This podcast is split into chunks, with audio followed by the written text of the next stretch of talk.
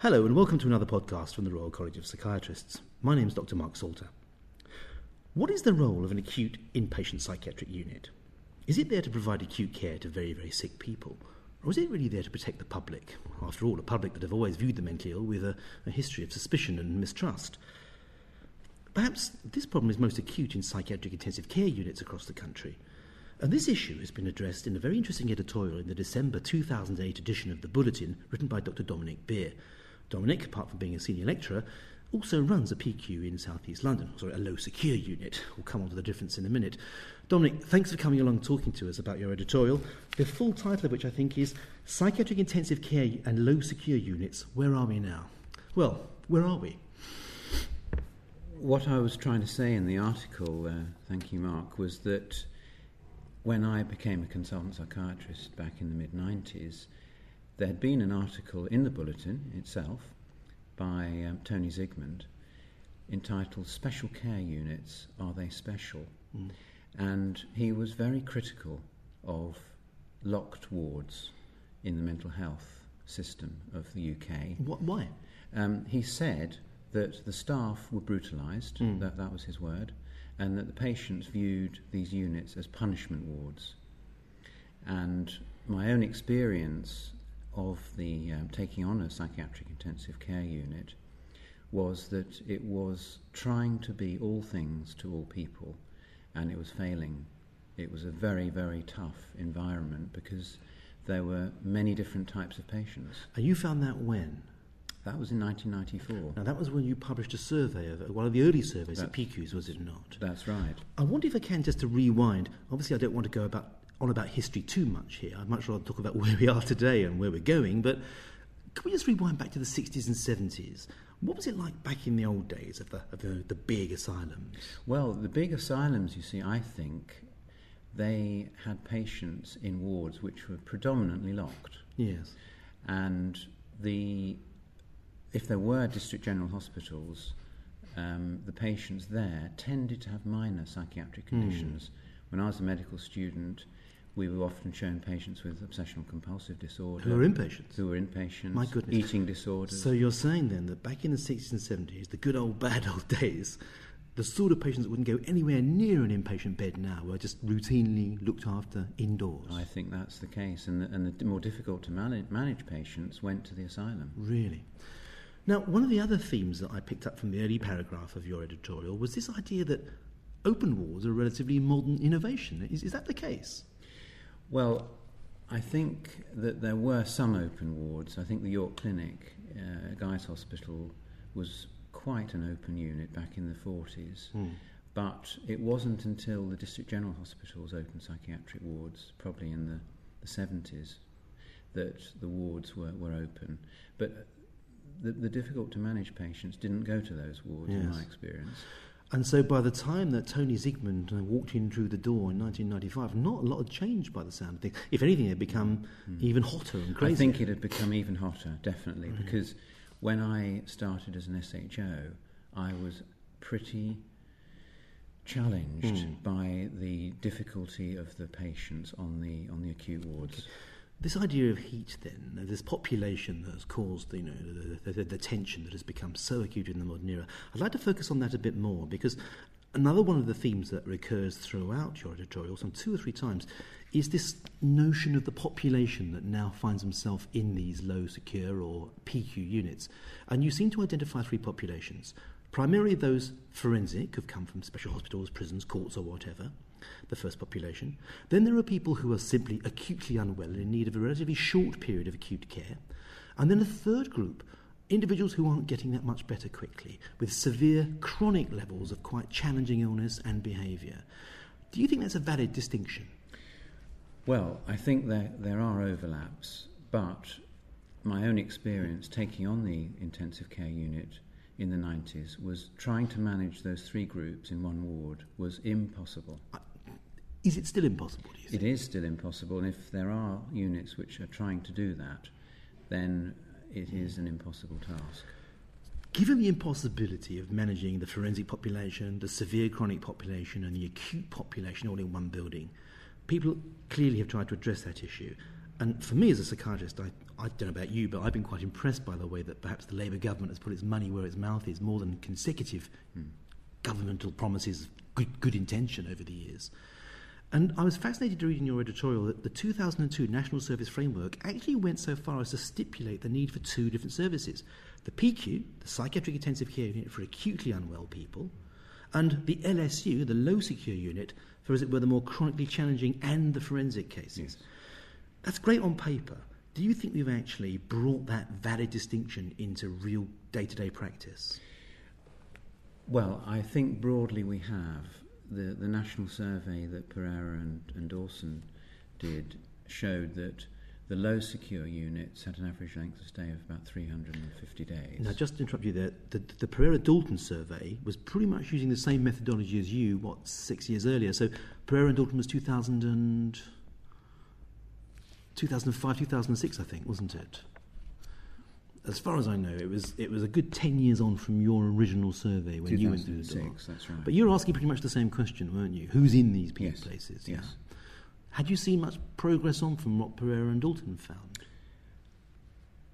I think there is now a pretty clear differentiation between the PICU and the low secure. Could you say a bit more about that? The, the PICU units, I think they do try to look after people who have got short term behavioural disturbance. They mm. try. I think sometimes there are service cuts or, or mm. shortages which mean that inappropriately placed forensic patients and longer term patients are put on PICUs. You say sometimes rather than most of the time.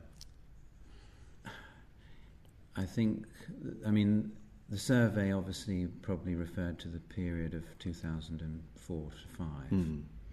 where that, it did show that the length of stays between the patients in the two units was quite marked. Right. Whether things have, have changed for the worse since then, I, I don't know. But there yeah. isn't, we will be doing another survey. That will be very interesting. I mean, speaking on an informal basis to PICU managing colleagues up and down the land, the impression is that somewhere in the region of 30, 40, sometimes 50% of PICU beds are occupied by people who don't fulfil, I think, the Dominic Beer criteria for acute disturbance. They're there for a long time, they're very often there from prison or court diversion. Mm. And my feeling is that PICUs are becoming clogged by a population that might be better off elsewhere. It, it, it could well be becoming a problem. I mean, we founded the National Association for Psychiatric Intensive Care Units mm. and Low Secure Units back in 96. And that was one of our aims, was to make a clear distinction between mm. the two needs, or even the three needs of the different groups of patients. One of the other themes that comes out of your editorial is the way that government reports. First, the um, famous Butler Report of 75, which, as you know, led to the implementation of interim, now called medium secure units. And then, of course, the famous Reed Report of uh, 93, I think, uh, which advocated the whole concept of court diversion. Embedded in these ideas, in these reports, was the fundamental idea that we need to move patients away from the criminal system and into the caring system each report appears to have clogged up the facilities available to it. But could you say what your, what your view of that is? Well, in, although I wasn't around in the, in the mid 70s, I think that the Butler report in 75 and the Glancy report in 74 were predominantly very positive because they showed the need for um, care for patients who were not going to be looked after in the asylum. Yeah. Um, what then happened was that um, in the 90s, I remember there was a survey done which showed there were only 629 secure beds in the country. Got it, 629. That's including special hospitals? Uh, no, not including special I see. So, so medium, medium and, low and, secure. low. Right. Um, and that was clearly not enough, given the fact that all the asylums had virtually closed by mm. that hmm. time. So I think there was a massive um, section of mental health patients who are, whose needs were not being met yeah. because they needed asylum in, in, the, in the sort of therapeutic sense of yes. the word. Um, and then I think the Reed report, although it was very noble in its, in its, in its uh, intention, what it meant was that the general psychiatrists like you and me yeah.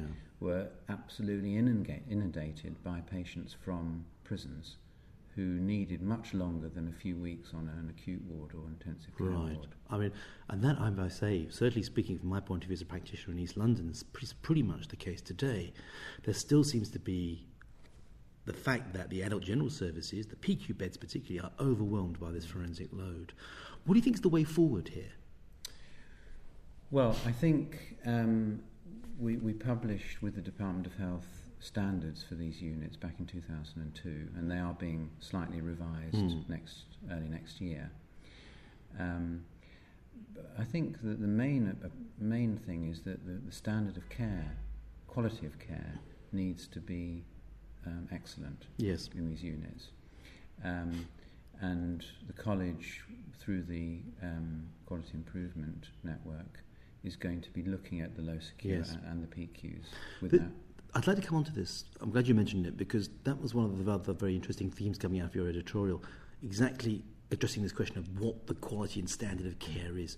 You talk about the fact that just as we've improved, as it were, the bricks and mortar of the PICU and the low secure facilities, we need to improve what goes on within those walls. And yes. you allude to the notion of specialist skills that are suited this particular and very challenging yes. environment. Could you say more about yeah. what you think, you know, the, the, the, the, the very acme of PICU care is all about? I think the, the for the PICU wards, um, it's essential that the team um, is multidisciplinary, mm-hmm. including, say, a pharmacist to advise on, on high dose medication, also activity coordinators for, for especially young male patients who you know have got a lot of energy yeah. um, and they need to do things on the ward and not just sit there. And um, even clinical psychology it w- might well be useful to mm. do some family work. So that, that's the PICU group. Yeah. I think e- even more so with the longer term group. Yes. They really need, in my experience, a huge amount of work yes. because a lot of them have very negative symptoms of schizophrenia. So they need very, very intensive occupational therapy program. Now, these very intensive facilities, psychology, things to do, occupational therapy, high dose advice on, on high dose medication, and so on, very often seem to be the things that are lacking in these units. Certainly, the absence that Zigmond found when he went in through the door in '94. Do you think we are successfully, you know, actually putting our services along with our bricks and mortar?